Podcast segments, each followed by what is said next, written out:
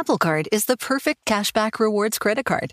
You earn up to 3% daily cash on every purchase every day.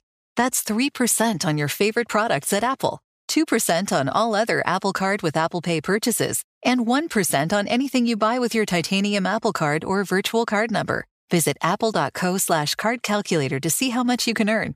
Apple Card issued by Goldman Sachs Bank USA, Salt Lake City branch, subject to credit approval. Terms apply. Hacks is back for season three, and so is the official Hacks podcast. In each episode, Hacks creators Lucia Aniello, Paul W. Downs, and Jen Statsky speak with cast and crew members to unpack the Emmy winning comedy series. You'll hear Hannah Einbinder and Jean Smart speak to their on screen dynamic, along with stories from the show's writer's room, on set antics, and creating the world that Deborah and Ava inhabit. Watch Hacks streaming exclusively on Max and listen to the official Hacks podcast on Max or wherever you get your podcasts. Look out, it's only films to be buried with. The new season!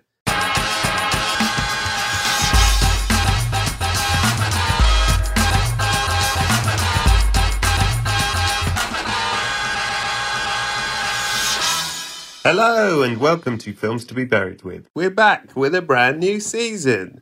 My name is Brett Goldstein. I'm a comedian, an actor, a writer, a director, a wait, and I love films. As Roy T. Bennett once said, pursue what catches your heart, not what catches your eyes. But on the other hand, do go see Dungeons and Dragons Honor Among Thieves because it's really delightful. It's actually fantastic. Fair enough. Good point, Roy T. Bennett. Well done.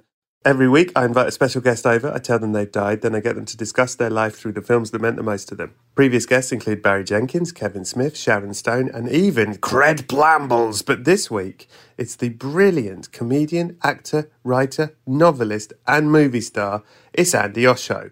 This week, you can get the full season one of Shrinking on Apple TV Plus. You can also get, at this point, the first four episodes of Ted Lasso season three, also on Apple TV Plus. Watch them, love them. Head over to the Patreon at patreon.com forward slash Brett Goldstein, where you get an extra 20 minutes of chat with Andi. We talk about secrets, we talk about beginnings and endings. You also get the whole episode uncut and as a video. Check it out at patreon.com forward slash Brett Goldstein. So I've missed you. Hope you're all well. Thanks for hanging around. I've started with this episode because Andi Osho is amazing. I love this episode so much. She was a brilliant comedian, started out around the same time as me. She left comedy, or certainly took a break from it, to go on an amazing journey. She made huge decisions for her mental health and for her life and for her spiritual growth. You'll hear all about it on the episode. I think she's fucking brilliant. She's an incredible actor, she's a movie star, she's all of it. Anyway, this episode's amazing. We recorded it on Zoom. It was so lovely to talk to her and I really think you're going to love it. So thank you and welcome back. So that is it for now. I very much hope you enjoy episode 242 of Films to be Buried with.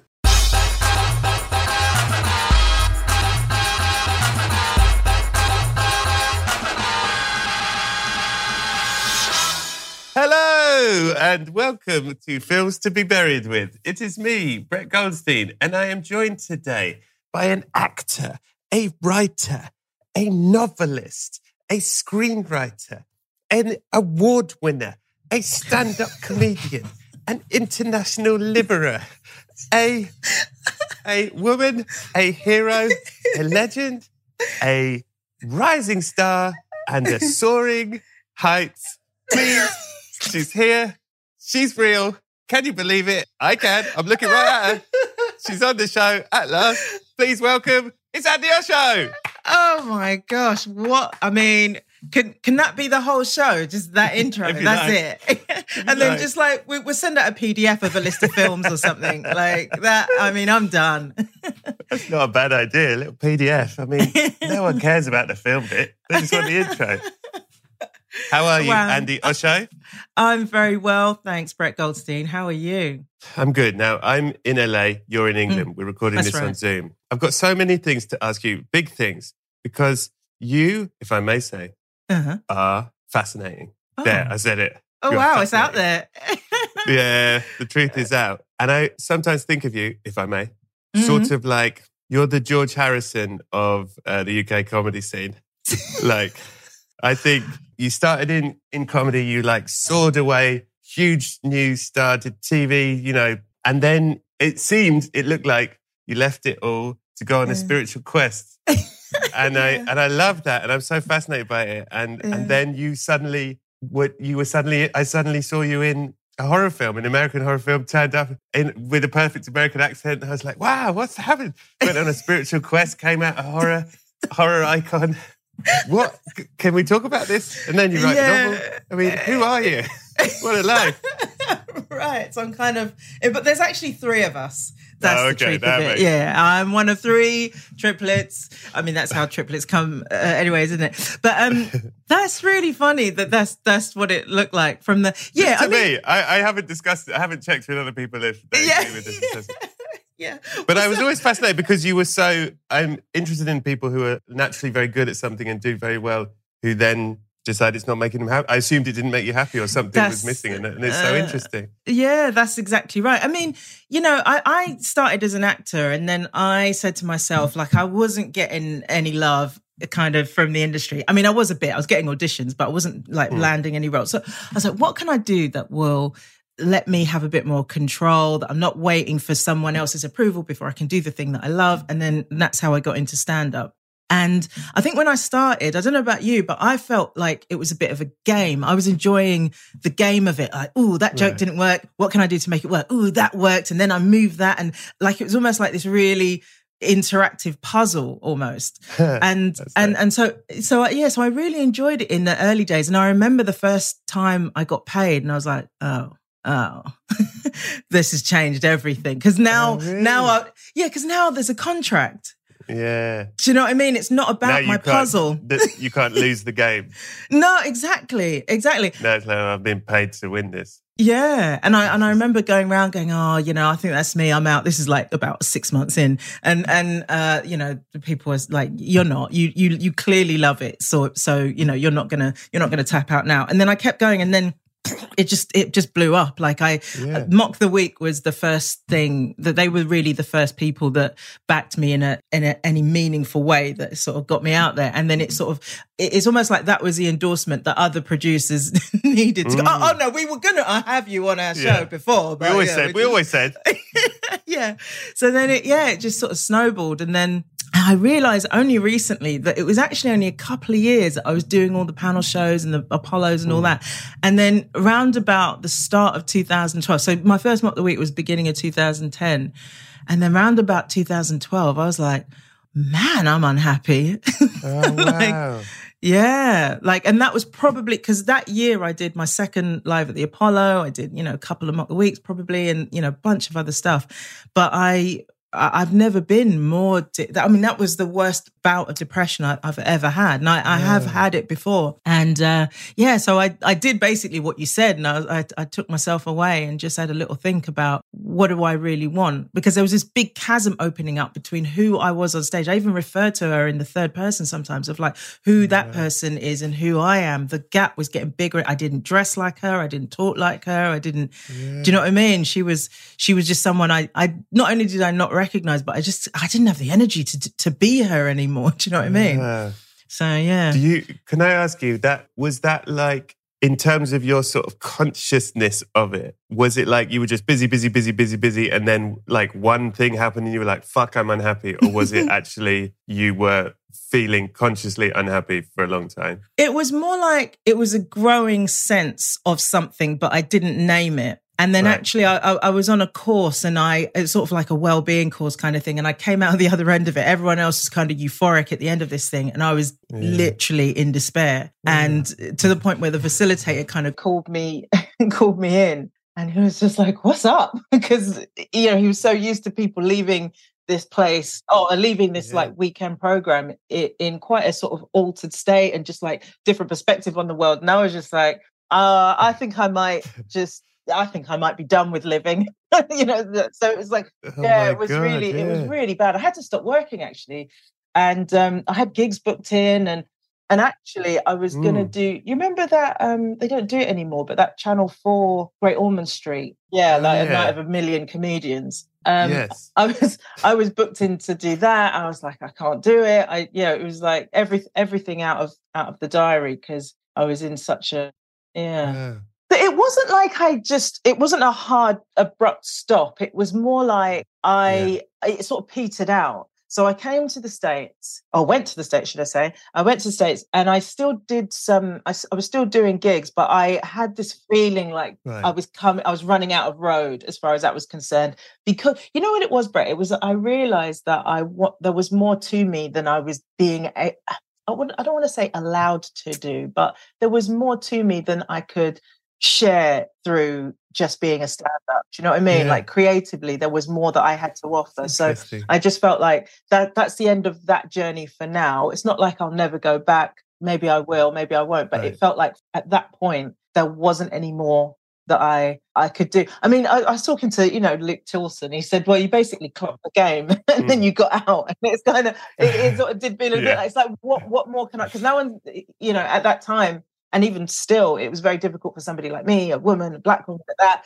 to get mm. their own vehicle and so you ended up in loads of other people's vehicles but but but there's only so many of those that you can do before you're just uh, it's, it can be quite unsatisfying do you know what i mean like constant the pan, the whole panel show carousel can get quite quite um, yeah. um, sort of frustrating if you feel like there's more that i could give than is i'm being yeah. allowed to to sort of express can i give you a theory that i have about yeah please well i wonder if particularly because you were sort of picked young, as it were, as in yes. fairly new, and it was like oh, she's good. We should we should put her on TV. That often TV comics, what what happens in sort of mainstream TV comedy, I think, is that personas, comedy personas, become two dimensional mm. because it's much easier to do in a, in five minutes, in three minutes, in a, in a one night. It's like here's the grumpy one, like Jack Dee. He's the grumpy one. There's Michael McIntyre. He's the posh one. Like it's just you reduce that person to a sort of one attitude that is funny and great, but on TV they become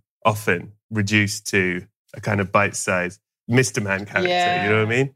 And and if you were early on funneled into this, you you were a person, and then you were like, no, you're a TV comic. Can we reduce you to you're this and this and that's it? Yeah. And maybe that's why you felt this isn't me. I want to express all this stuff, and and I do believe stand up is an art form where you can express anything, but not in broad mainstream TV, it's almost impossible. It's so rare to. I can't really think of an example where you go, that was a really complicated. right. You know what I mean? Like a really yeah. fascinating character we just met. It's more like that was the angry one. That was the yeah. the silly one. That was the, you know what I mean? That's really really wise.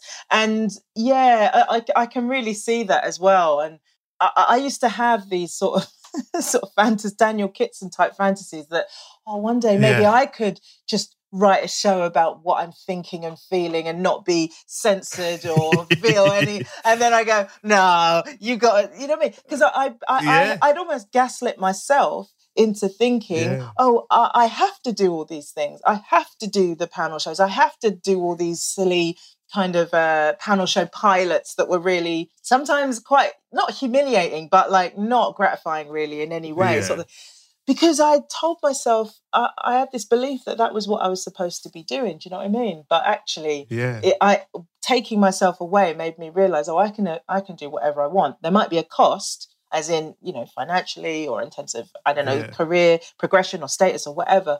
But sometimes for your mental health, that cost is, in fact, always for your mental health, that cost is worth paying. Yeah. Amazing, Andi. So can can you tell me a bit about the positive second half of that story? Of like going on your spiritual quest? Like, at, at what point were you like, oh, I'm starting to feel like this is yeah, this is so, better? And, like, how, how you? Yeah, go on. So I guess those years in LA, and I was sort of coming back to the UK, and I got myself a little kind of career coach who was talking me through my experiences because it was very it looks like i went off you know and, and then came back and, and got all these like cool fun roles and things. But actually there was a lot of soul searching a lot of like i, I remember having like skypes with my mom of like and saying to her I know I'm meant to be here, but I don't know why. But more tears than that. and um, she, you know, she's desperate for me to come home because it's just like, well, if you don't know, yeah. if you don't know why you're there or whatever, if you haven't, and you're crying, yeah, maybe that's not where you should be. But I just knew that I should be. And actually, looking back, what I realized the time was about was about shedding things that shackles basically that were holding me back creatively, finding my confidence to call myself an artist. I would have been embarrassed to say that at the time that yeah, I, I yeah, left, yeah. you know what I mean? And like explore the things that were creatively interesting to me rather than what I felt like I should be doing because that was the opportunity that had been placed immediately in front of me and yeah just r- releasing myself from any burden to be something that i thought other people thought i should be. Yeah. So coming uh, home as it were in a sort of literal sense but figuratively as well it wasn't like i was flush with work when i was in the states. And in fact i did work in the uk to sort of kind of bankroll the experience. Right. um, but at the end of it i realized that what i'd gained is a real deep confidence and belief in myself and my ability to do the things that I knew would light me up rather than doing things that I felt like I should. And that was a bigger gift than if I had worked loads, actually. Uh, you're a fucking hero. do, you, do, you do you have a sort of practice? I mean, I guess what I'm asking is like, do you have like a routine? Because you seem, you know, you seem wonderful. As in, oh, you seem very happy and positive, and and you seem in a very good place. Is it constant work? to be in that place? As in, do you do you do things like I meditate every morning, I work out? Like, what do you have a thing, or are you just generally? Um, I feel much better.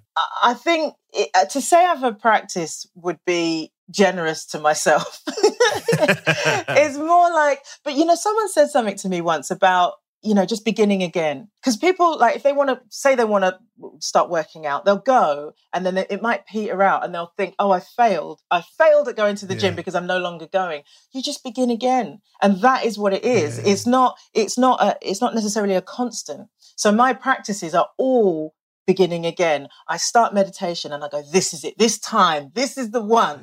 this is where you catch me doing it every goddamn morning. And then after a month, I'm out and then I start again and I forgive myself yeah. for that falling. And then I kind of think of other things as meditation, like I journal and that, oh, yeah. So as a writer, I realized that actually maybe sitting still with my own noisy brain isn't the best way for me to meditate.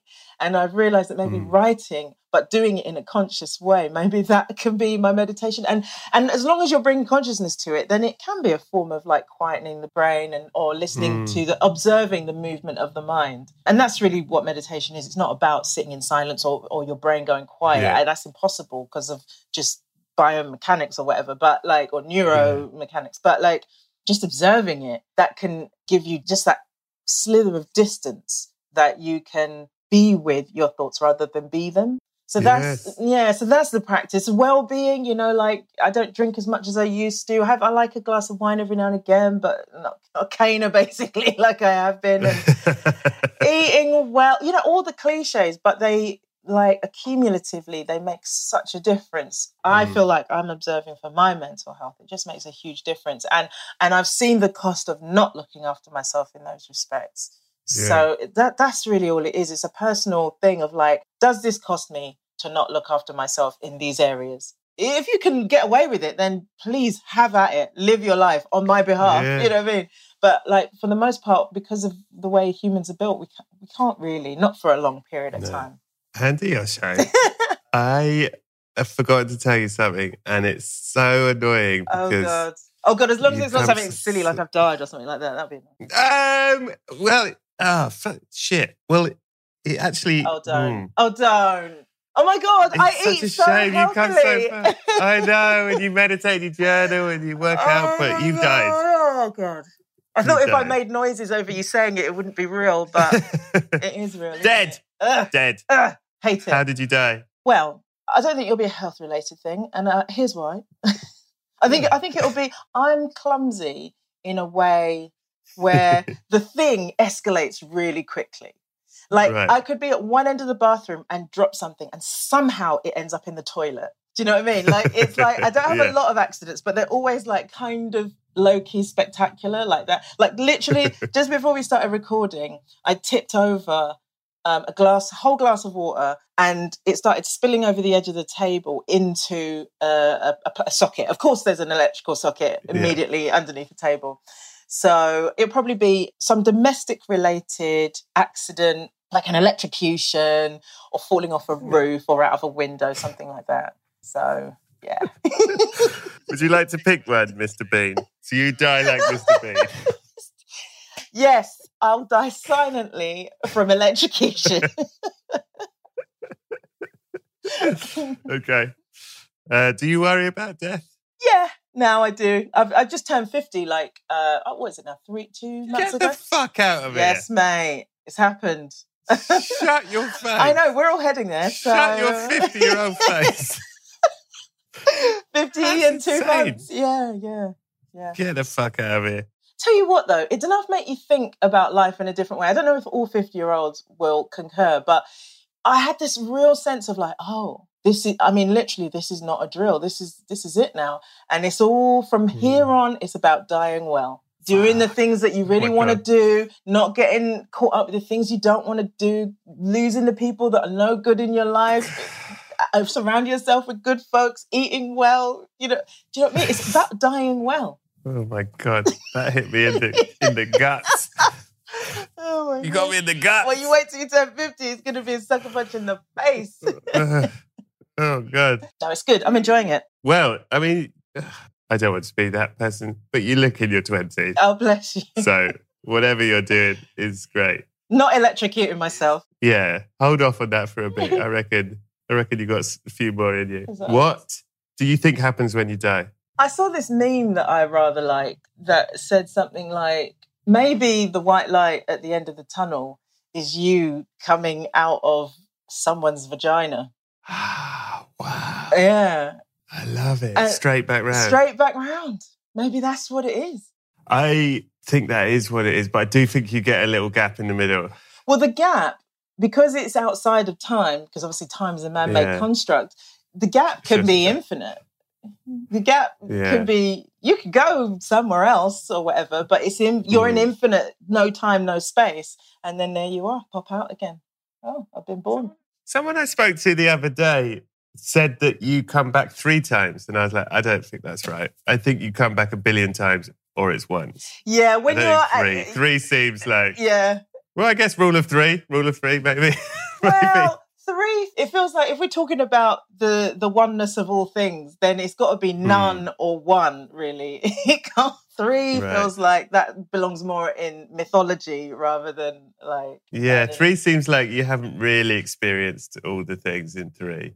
I think you you know just what I keep looping round, and, and and maybe you can Yeah, take a little so. break, and you, you know, I just want to be part of the oneness for a bit, and then all right, I've had that's enough, Yeah. and then you go back in again. God, I tell you what, that's enough oneness for a bit. Can you send me back? Exactly, oh, fuck it. you're all oneed out. all this oneness. Jesus, give me some space, guys. I want to be two. I'm an introvert. well, there is a gap, Yeah. and it's called heaven. You're in it. Mm, You're welcome. People are very excited to hear you, Yeah. see you, and watch you. Ah. And they want to. It's filled with your favorite thing. What's your favorite thing? Probably pasta. Mm. Oh, and my puppy, of course. Okay, it is filled with your puppy as if your puppy were made of pasta. So it's like a spaghetti puppy. Pretty cute. yeah. Pretty cute, actually. Just the right temperature and uh, solidity. Little pasta puppy. Yeah. Run around everywhere. Everyone's excited to see you. They want to talk about your life through film. Oh. First thing they ask you, it's odd. Mm-hmm. First thing they ask you is, what is the first film you remember seeing, Andi Osho? I think it was some kind of Disney situation. And my my feeling is it was probably the rescuers. Ooh, Yeah. lovely. Doesn't get talked about enough in the Disney chat. Yeah. You know what I mean? Yeah. You go on your Disney WhatsApp thread, which obviously I'm on all of them. Yeah. Rescues don't come up a lot. No. Good film. I mean, Tell me more. I, I don't remember very much about it because, you know, I must have been really young. I don't even know when it came out. But I, I, I was thinking about, you know, when my mum used to take us to the pictures and that, because I wonder if it was just a little bit of a respite. She was a single mum, three kids. It's kind of like Right. just just quiet for, for two Yeah. hours. And, the, and in those days, you know, there was the little short or whatever featurette that they'd have at the beginning. There'd be an intermission, ice creams and all the rest of it. And then the main event. So we could be there for half a day sort of thing. But um, Wow. yeah, I don't remember the film, but I remember being absolutely captivated by film. And I mean, later on, I remember seeing Annie and crying all the way home and being so confused that what had happened up there had affected my heart so much that, Oh, and so I was trying to hide it. I was I remember like being in the car and my brothers were Mm. on it and I was like like crying out of the side of the oh my god because I because I was so embarrassed because I was like how could I have been affected by by that? Wow. yeah, it was like a really like bewildering moment of just like it's too. It, why is this having this effect on me? Wow. So there's t- three of you. Yeah, so I've got Three- two older two brothers. brothers. Yeah, Oh, you're the youngest. Oh, I'm the youngest. Um, where was this? This would have been. This would have been. I think it's called the Gemini or something like that, or Genesis in Bow. It didn't used to. It was Yeah. called something else, but there's a yeah, you know, like between Stepney and like near Stepney and Like the Whitechapel. Marlene. Exactly. Yeah, yeah, Yeah. I love that. Now tell me this. Mm. What's the film that made you cry the most other than Annie? Annie is a stone cold classic. Oh yeah. Oh yeah. Is there another? Uh, And did you get better at crying or are you still horrified and embarrassed by it? Funny enough, the one that I would actually say is the film that's made me cry the most. I cried in the same way of almost like overwhelmed by my, overwhelmed by my crying, and it was it was Moonlight, Oh, man. and what a fucking film. uh, right. And and so I went like I got an uh, an invite to a screening. So I, I didn't really know what it was. I wasn't aware of Barry Jenkins's work, and so I went and was I mean you know blown away doesn't even cover it. But then there was a Q and A after, and everybody was there. Mahershala Ali, and I think I think Naomie Harris was there, and obviously Barry Jenkins. And I was I remember just looking up to try and see if I could balance the tears in my eyes because otherwise I was gone and I wanted to ask a question, but it would have been like, "Have you got tissue?" So I couldn't. so yeah, that I mean that was uh, yeah, uh, it was almost out of body experience. Wow. How moved I was by that by that film because for me, and I, I've listened to his films to be buried with. Um, it Oh, was like what a t- top top three. Oh my god, such a great episode. And for me, Moonlight was about finding your home and it wasn't about a place, it was Mm. about a person. And so eventually that character finds his home in the person that has been his home this whole time, but like he just didn't give himself permission to to feel it, to go there or, you know, whatever. So yeah, I was just I don't know why that resonates so strongly for me, but it was just like, I'm done. Oh, don't you? Oh, oh. okay, Dr. Goldstein. Okay. no, I can't see why that would resonate with you, having heard your story. Hmm. What a strange coincidence. Yeah, yeah, okay, all right. It's just a very- Very It's funny just a guy. very good film. it was just Uh, objectively quite enjoyable. It's just a good film. What about being scared? What's the film that scared you the most? well, um, you kind of mentioned it already. I mean, apart from the obvious, I'm very susceptible. Absolutely terrified. Uh, those Mises. oh man. um, yeah, you mentioned it already. Uh, Well, I, I was going to say I am susceptible. So pretty much every horror film, even if it's not meant to be a horror, I'm terrified. But um, one day, my agent messages me and says, "Oh, you know, this director wants to wants you to come and read for his film. Here's a short that the film is based on." And he just sends me a YouTube link. So, and it's daytime. I'm at home. And I think nothing of it. Okay, yeah, good research. Have a look at the film before I go in. So I hit play, and it's the short of Lights Out. And have you seen it? Yeah. Oh, I haven't seen the short. the short- I've seen, I've seen the short is Yeah, so sorry. simple. It's basically this woman going to bed and she turns off the light in the hall. And then at the end, she just sees this figure. She turns the light back on. What the fuck was that? It's gone. She turns the light off again. The figure is moved closer.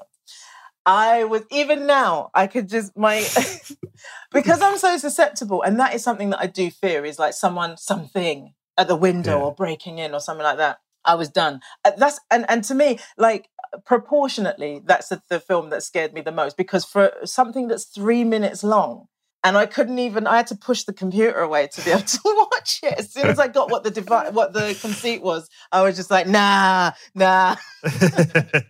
So that, yeah, in, terms of proportion of, uh, you know, length of movie to how scared I was, Time for fear. hands Yeah. hands down, it's lights out. Well, great film. It was great. How was your meeting then when you went in? Were you like, fuck? We like, fuck you. yeah. I mean, yeah, it was good. He's yeah, very David is very sort of chilled out. He's uh yeah. But yeah, it was a, well, I got the job, so it must have gone all right. You did very. That's where. That's where I was like, I got what? When I I went to cinema, and I was so excited to see you. Hmm. Apple Card is the perfect cashback rewards credit card. You earn up to 3% daily cash on every purchase every day.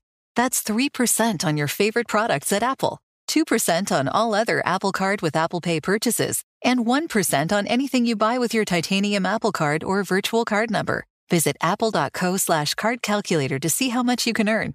Apple Card issued by Goldman Sachs Bank USA, Salt Lake City branch, subject to credit approval. Terms apply. Hacks is back for season three, and so is the official Hacks podcast. In each episode, Hacks creators Lucia Aniello, Paul W. Downs, and Jen Statsky speak with cast and crew members to unpack the Emmy winning comedy series. You'll hear Hannah Einbinder and Jean Smart speak to their on screen dynamic, along with Hacks writer and actor Pat Regan, on how their improv experience helped them when shooting scenes and what it was like writing scripts for specific actors. You'll also hear from crew members like the costume designers on what it was like creating the world that Deborah and Ava inhabit. Hear stories from the show's writer's room, on set antics, and more. Watch Hacks streaming exclusively on Max and listen to the official Hacks podcast on Max or wherever you get your podcasts. Anyway, what is Yeah. the film that you love? However, it's not critically acclaimed. Most people don't like it, but you love it, and everyone's an idiot. You, you know what? I, I, I, think this is a really tricky question because I've got you know exceptional taste, and so for me, it usually goes the other way. Is that like there's films that everybody loves, and I'm just like I don't get it. I just uh, I'm not going to get it. like Wolf of Wall Street. You know what I've noticed as well? I think it's films where I'm going to say it's like toxic masculinity basically going unchecked because I think it's possible to make a moral film about an immoral person. But if you make an, an amoral film about an immoral person, it's just like, wha- wha- how is that a contribution? And it's, you know, it's not my place to uh, critique Scorsese, but like, I feel sometimes that certain films, like the Joker, maybe, and where where m- mm. m- male characters have made choices and they they go unchecked because you can have people, you can have characters do all those dreadful things, I believe, but the film standpoint, I I, I resonate more if the film standpoint is, but that's wrong, obviously, right? Yeah, Whereas yeah. in in movies where that doesn't happen, I'm like, so what are you saying? yeah. And so there's certain films that have been very popular that have been that that sort of amoral film about uh, an immoral character, Mm. and I've been like, guys, no, I'm sorry, I'm not into this one. Do you know what? I I'm with you. I think I'm I'm almost completely with you, except for I went to see Wolf of Wall Street and I felt the same way you did. I was like, I don't like this film. This seems like a sort of Mm. sort of bad intentioned film or something like that. And then maybe a year or two later, it was on TV, and I just sort of started it. I, I sort of flicked onto it, and I thought this film is fucking brilliant, and I've totally misjudged it. Mm. It's so funny. And actually, I think it is all the things. It's just quite clever because it kind of goes presented without comment, but they're definitely the bad guys. they're definitely, definitely the bad guys. And actually, the Kyle Chandler, who is the good guy, yeah, yeah, it's just, it's actually quite subtly done in like the final moment with him having having achieved what he set out to achieve, and yet he's just on a subway on his own in a like shit, wearing shit clothes in a shit place because the system is rigged against the good people. You know what I mean? Like, yeah. I was actually like, this film is, I think it's a brilliant film, but I really hated it the first time. I was really like, this seems like a morally objectionable. And then the second time I was like, oh no, it's very clever. That's really interesting because I, I feel Mm. like I sometimes don't want to believe that revisiting a film will, will have you see anything Yeah, different. yeah. And it's just totally not true, is it? Like you can go back to things and just go, well, how did I miss that? So Yeah. I, I'd very much like be open to revisiting it. But that was my experience at the time of watching it. It was just like, I, I'm with you. It was also much funnier than I'd, once I was on board with it, I was like, oh, this is a very, very funny film. Like it's Uh-huh. a, but it's, yeah, it's, it, it, it is the thing of, I think he's kind of, in a way, he's going, I trust you, the audience. I'm not going to spell this out. Yeah. Like, you tell me, you what, you love this guy? You want to be like this guy? Okay. Yeah. Here you go. Here's all the stuff. Yeah, here's it. Here it is, warts and all. Okay. Interesting. All right, Anyway. I'll, I'll revisit. Um, because uh, also uh, off the back of your podcast, I did actually because Barry Jenkins's uh, answer to this was uh, Last Action Hero. So I Oh, okay. I, went and because I really liked that at the time that it Yeah, came out, and um, yeah, I was sort of yeah, I was surprised that it didn't get any love, but yeah. I, I thought it was all right. like it was that I was all right to leave it in like 1995 or whenever it came out. I was like, okay, no, no, uh, that belongs back there. okay, what about the film that you used to love but you've watched recently and you've thought, I don't like this anymore? Maybe you've changed. Oh, do you know, this is going to be a controversial one, except for, I guess, fans of the Big Bang Theory. But like, I loved Raiders of the Lost Ark. Yeah. But then, and I, and I, you know, I sometimes have a little Sunday afternoon, like, you know, go and visit, revisit a classic. And I watched it and I was not into it at all. Oh God, I can't. I can't hear this. Andi. I know. I am so sorry. I don't even. I can't even believe I'm saying it. Why? Why? I, I don't even want to know why. No, don't I, it in my head. I don't even think I can bear to say the words. How I was feeling. I just. But but don't they say on the Big Bang Theory that like there's like he doesn't advance the plot at all? Isn't there some like an episode where it's like this this really controversial theory that one of them has that like Harrison Ford's character doesn't actually advance the, oh, yeah. the plot at all. But uh, that wasn't. That, yeah, he makes no difference to the yeah. in the in the end. Yeah, but that's quite fun. Yeah, I just didn't. I just I'm gonna just say I didn't enjoy it. That's that's what it is. Well, that's all we've got time for. Oh, Thank you, oh, Andi. Man, and it was going so well. It was going so well. I know. I know. So I know. well. What is the film that means the most to you? Not because the film is good necessarily, mm-hmm. but the experience you had seeing it will always make it meaningful to you, Andi Osho. Gosh, I could cry even just thinking of the moment. But it was, uh, it was, uh-uh. it was probably, yeah, it was Black Panther. Um, oh. Gosh, yeah, because you know, you know, there was a lot of conversation around when that movie came out about you know representation and mm-hmm. how much that matters and also the fact that it's set on the continent of Africa, but also that it, you know, it, it includes the diaspora in the storytelling. You know, like Killmonger's story is so, yeah, yeah, so vital. And then, so there was this one moment where it's quite early on in the film where Danai Gurira's character comes home and she says, We're home. And then just Wakanda just opens up. And yeah. it's just, I, I just, oh, it was just so that went into my soul, just that image.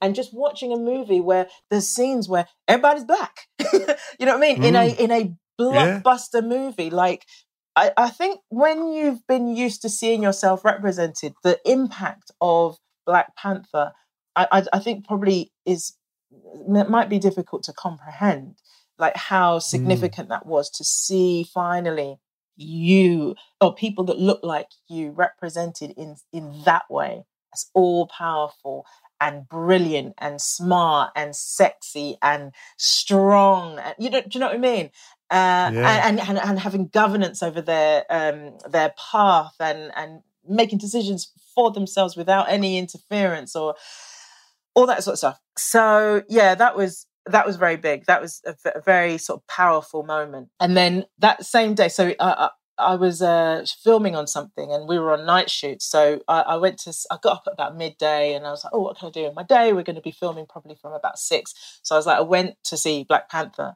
And then we had a, a call from production saying, oh, you know, tonight might be snowed off, sort of thing. It might not happen, might not be filming. So we all got, all the cast got together and we're like, oh, should we go and watch a film?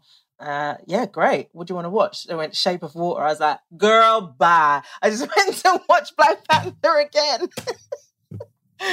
just, I mean, you went twice in one day. Twice in one day, it. and and I was just just as happy and sort of immersed and uh, just transported the second time as much as I was the first time. That's wonderful. It was just brilliant. That's uh, it's a fucking great film, and I uh, yeah everything yeah the fact that it's also a huge fucking box office success mm. is like eh, answers every question exactly you may have. Exactly. You know what I mean? What is the film you most relate to, Andi Osho? See, now we're not talking about as in um, a character because I don't feel like there's any specific Can character. Be. Well, for me, uh, probably for me, it's The Matrix because I like I like the way you're thinking, Neo. this isn't all there is, mm. is there? well, you are Neo. Well, not not quite. I mean, I, I, I like to think that I would be Niobe, but um, I, I think I'm probably Cypher. You know, the one that wants to get put back into the Matrix. Um, you know, make me something important. like an actor. No. You're on live at the Apollo thinking, Yeah. is this it? Yeah, There must be. yeah, exactly. I love it. exactly. Follow the white Oh, rabbit. fuck it. Yeah. Oh, mate. I'm one of the few people that really love all three films. I mean, two not so much, but like I love them all. Four we don't talk about, but I love them all. Four is fascinating. Four I watched recently and was like, what? What a wow. in, in what way? What were your What were you Just thinking? in like, uh, it, in terms of it's so crazy. right? like as in it's such a crazy starting point and the the Yeah. All the meta it's all very meta all the warner Yeah. brothers talk within it no well done it's great good luck to them all well done. good Good work. Uh, it's interesting i did think well it's something you made some it's choices. definitely it's yeah it's definitely not what i was expecting no. something's going on here yeah. what about sexiest what's the sexiest film you've ever seen Andi Osho So I took this to be not as in sex, but sexy. So outside. ah fucking correct answer 100% Awesome. correct answer Yeah, I, I think that is like that's the goal. If if actors are looking for on-screen chemistry, Hmm. head there, and if you Get- even get, get in a boot with halfway, Clooney. yeah. There's just, I mean, obviously the filmmaking, uh, you know, because the, the the mood of that movie is just obviously lends itself to making it sexy. But those two actors in that situation, perfect. those two, the lighting and the soundtrack, Mm, agreed. and the it's just fucking yeah, it's really hot. Yeah, what yeah. a hot film. Yeah, yeah, yeah. Andi Osho, there's a um, Mm. it's a subcategory. Now we're at the intellectual section of the show. Ah, Um, troubling boners, worrying wide-ons. Uh, a film you found arousing that you weren't sure that you should. yeah. I mean, I want to, I want to help out with this one. I want, Yeah. I want to be a useful Thank contributor. But there's Sure. nothing. I, I, I think that I have a, a response to the things that are meant. Do you know what I mean? Like, there's nothing. Right, you've got no. Yeah, I don't watch The Rescuers and feel anything. it's Right. basically what I'm saying. Yeah. You're saying never had a worrying wide-on. All the wide-ons were pure. Yeah, they were, the source material was appropriate to the response. That's what I'm saying. Uh, that's what you're sticking with. Okay, okay. So rescuers down under, nothing, nothing. no, nothing. Nothing. I couldn't even think because you know, I mean, guys have got Jessica Rabbit, and I and I and I kind of get Mhm. that. Do you know what I mean? But like, there isn't Yeah. there isn't an equivalent for women that you or for you know for a straight woman. There's not a there's not a I don't know what He Man Hercules. No, Yeah, yeah. I mean, yeah, yeah, yeah, yeah. no. Unbelievable. What is objectively, yes, objectively, objectively, of course. the greatest film of all time? So. Might not be your favourite. No, it's not. And No. I've only watched it the once, but I'm going to say The Godfather 2. Okay. Yeah. Why? Why are you throwing that out? Well, I just remember finishing that film. It's just like, wow, that had subtitles and I really enjoyed it. That must be good. um, I mean, I watched, I went through this De Niro phase. And so obviously that was Mm. essential viewing. But um, yeah, I couldn't, I couldn't get on with the old, you know, cotton wool in the mouth and the Godfather thingy. That really took me out of it. But Godfather 2 was kind of, it just had every element of storytelling, but also performance in there that you that you would want. And I felt like, but uh, but but weirdly, I didn't want to watch it again. And that's that's often the way, isn't it? With the really great films, is like you like Citizen Yeah. Kane. I, I, I we watched at college and have never felt inclined to revisit it. Yeah, that's interesting. Casablanca saw it uh, again. We watched it at college. It's like that was great, but I will watch, you know, Shawshank Redemption ten times before I will ever watch that again. I think it's usually like long, depressing ones that I think, yeah, we did that. yeah, we we made it. At some point, Yeah. there were two sets of footprints in the sand, but what is the film that you could or have watched the most over and over again? oh, that's easy. That's Aliens. Ah, nice answer that hasn't come up Oh, in a very long time. Oh, wow. yeah, and you're right. At school, everyone was watching Aliens all the time. Uh, Well, I didn't. Again, it's kind of horror essentially. So I, Yeah. I, I couldn't have. But when I was doing my, um, I did an HND in like program TV and film and stuff, and um, the lecturer had us watch Aliens or maybe Alien. Anyway, I was hooked. So I, I don't know why. This is the perfect storm for me. This is everything. I want Marines. There's jokes. there's guns. Aliens. Uh, it was brilliant. I just uh, and and I kind of almost prefer Aliens to Alien. Yeah, I, I'm you know a James Cameron fan, I guess, and so yeah, I've watched that so many times. I mean, literally, like it would be a ritual. Um, I'd go out on a Saturday night with my mates, and then we go around his house, and then we on the Sunday would probably watch either Terminator 2, most likely Aliens, and be mumbling incorrectly usually the, their lines along with them. Was, I just love it. That's great. That's great. Do you like your Way of Water? Are you happy with your Way of Water? James Cameron fan? Yeah, um, I yeah, I thought I thought it was all right actually. I I, I didn't mind it at all. I mean, I don't think Avatar Avatar's not Put the one the for me. I didn't mind it at all. Many stars. Some stars. It's not my favorite of his stuff. I I really like Titanic. I think that's great. Hmm. I like Aliens and T2. Terminator a bit, but Terminator feels very much like Alien in the sense of it's quite spare. Whereas, you know, obviously um Terminator 2 is all gunsy, much more gunsy. Yeah. Yeah. is that a word? It is there. Yeah. It's very gunsy, actually. My weekend.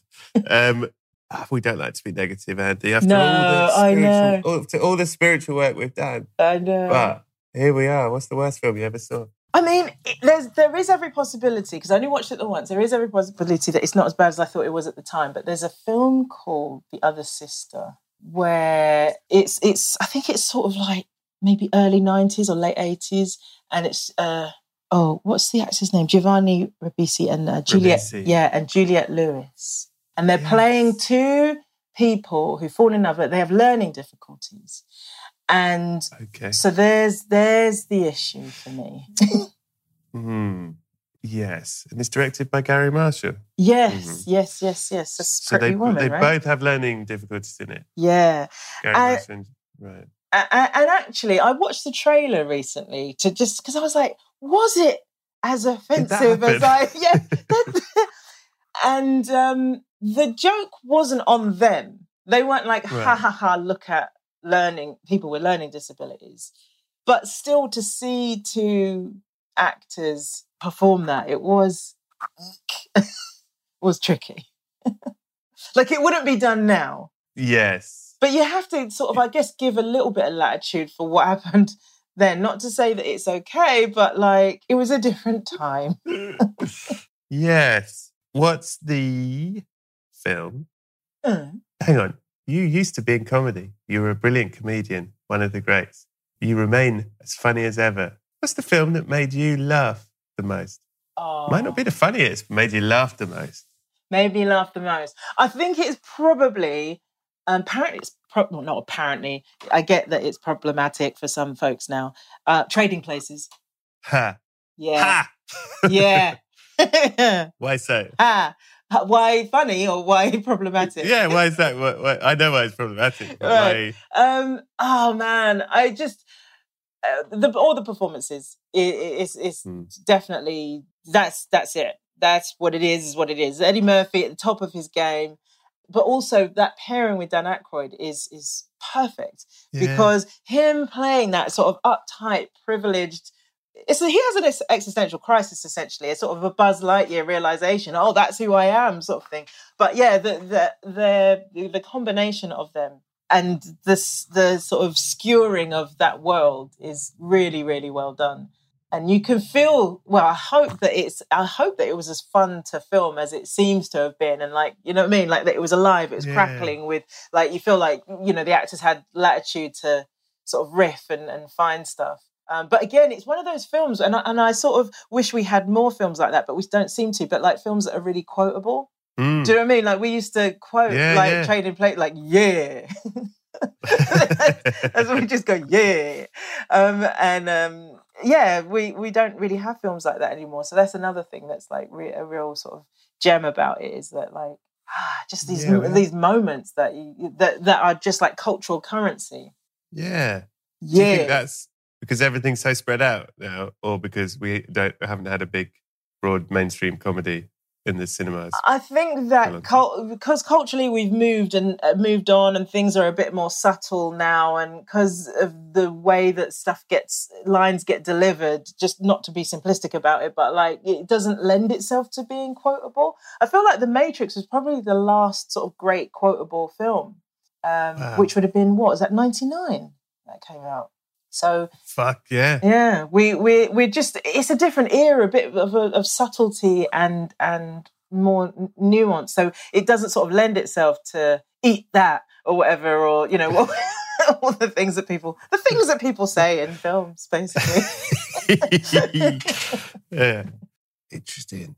And your show, yes, mate. you've been beyond a delight. However, when you were getting ready to go out hmm silently, as Mr. Bean as you could be, you tripped over, you spilled a glass, a glass of water onto your desk. It rolled off the desk in a sort of cascade waterfall. You went to catch it. As you went to catch it, you reached under near the plug socket where the water landed. As you caught the glass, you went, I've caught it. And then your finger caught the end of the electric socket and you were electrocuted. You were electrocuted. But that wasn't enough for you. So you pulled your hand away and you were like, oh God, I'm alive. And then you fell backwards down the stairs. Oh my god, And- that sounds like me. and then- And then you got to the bottom of the stairs and you weren't dead yet, but you were very injured and you managed to crawl out the door into the road and your dog ran past and you called your dog's name, but your dog thought it was a different name and ran straight past. And then you were hit by a bus. yeah, yeah, yeah. Anyway, it's a shame. I was walking around with a coffin. You know what I'm like. I see this bus go past with you on the front of it. And I go, who's that? That's Andi Osho. So I sort of run to the next stop and I go, sorry, it's a bus driver. I've, you've got Andi Osho on the front of your bus. And I peel you off. It's a state. You're all burned and mashed up. And I haven't got the dimensions of it right. So I say to the bus driver, have you got um, one of them like fire axes? And he goes, yeah, yeah. And they start chopping you up, chopping up. Yeah, yeah. People on the bus are screaming. I go, it's all right. I know her. And I'm chopping you up, chopping you up. And uh, put all of you in the coffin. But there's more than I was expecting. And Yeah. this coffin is absolutely rammed. That's holiday There's only weight. enough room. it's it's not you. It's the stuff Oh. you've accumulated on your fall down the Oh, stairs right, and okay. in the streets and the Uh, bus. yeah. You've got bits of metal. Okay. Anyway, there's only enough room in this coffin for me to slide one DVD Yeah. into the Yeah. side for you to take across to the other side. Every night is movie night. Mm. What film are you taking to show Pasta Puppies when it is your movie night, Puppies. Miss Andi Osho? The Truman Show. Incredible. Yeah, man. Because as well, Yes. we can Mhm. all laugh about how we know that this is all just a construct, but we're watching this movie about how it's all a construct on the other side of the construct. Yeah, that's what we do. You are you are Neo. There you go. Andi Osho, is there anything you'd like to tell people to listen to, look out for, read Read. coming up? Oh yeah. Oh thanks. Um sure. I have um, a new book out. So I have a new book out called Tough Crowd, which is out in the summer, but it's available to pre-order. Yes, it is. Um, uh, and it's um, a rom-com, I guess. Yeah, rom-com Great. about um, uh, a comedian who uh, she's a sort of aspiring open mic comedian, uh, and she meets a guy, but it, it turns out he has kids, and that turns out to be the tough crowd. Yeah. So it's Oh, about- good. So it's kind of like it's a bit like obviously it's drawing on my experience from being a comedian, Yeah. but it's kind of it's kind of a little bit of a farewell, farewell for now to, to comedy, but but also about you know the experience of dating somebody who's got kids. That's a whole that's a whole thing. Have you sold the film rights to this yet? I have not working on it. Okay, let's let's get that done. Yeah, cool. Uh, that sounds like a, that sounds like a great book and a great film. oh, thanks, man. Andi Osho, God, I like you. Oh, Thank you very much for this. This has been wonderful. Oh, thank you. It's been a pleasure. Have a lovely death. Good day to you. Appreciate you. Appreciate you. Goodbye. So that was episode 242. Head over to the Patreon at patreon.com forward slash Brett Goldstein for the extra chat, secrets, videos, and uncut episode with Andi Osho. Watch Ted Lasso and Shrinking on Apple TV Plus. And go to Apple Podcasts, give us a five star rating, but write about the film that means the most to you and why. It's a lovely thing to read, makes my neighbour Maureen cry. Everyone loves it. Thank you. Thank you so much to Andi for doing the show and for being so open. Go watch her shows, read her books, do everything you can. Thanks to Scroobius Pip and the Distraction Pieces Network. Thanks to Buddy Peace for producing it. Thanks to Acast for hosting it. Thanks to Adam Richardson for the graphics. At Lisa Lytham for the photography. Come and join me next week for a brilliant episode with Mr. Adam Scott from Severance and Step Brothers. That guy. Amazing. So that is it for now. I hope you're all well. In the meantime, have a lovely week and please be excellent to each other.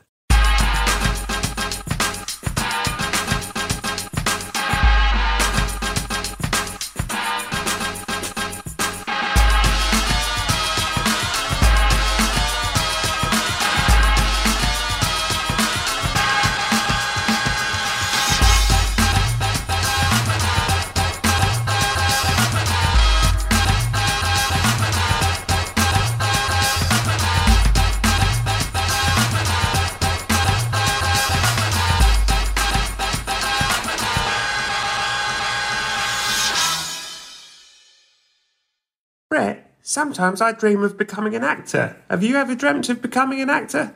Maureen, what is it you think I do for a living? Never mind, sounds like you need the New York Film Academy. NYFA offers workshops, BFA and MFA degrees, and summer camps in filmmaking, acting, journalism, and more, online and on campuses across the globe. To make films alongside industry professionals, explore more at nyfa.edu. Thanks, Brett. Thank you, Maureen. Something that makes me crazy is when people say, well, I had this career before, but it was a waste. And that's where the perspective shift comes that it's not a waste, that everything you've done has built you to where you are now.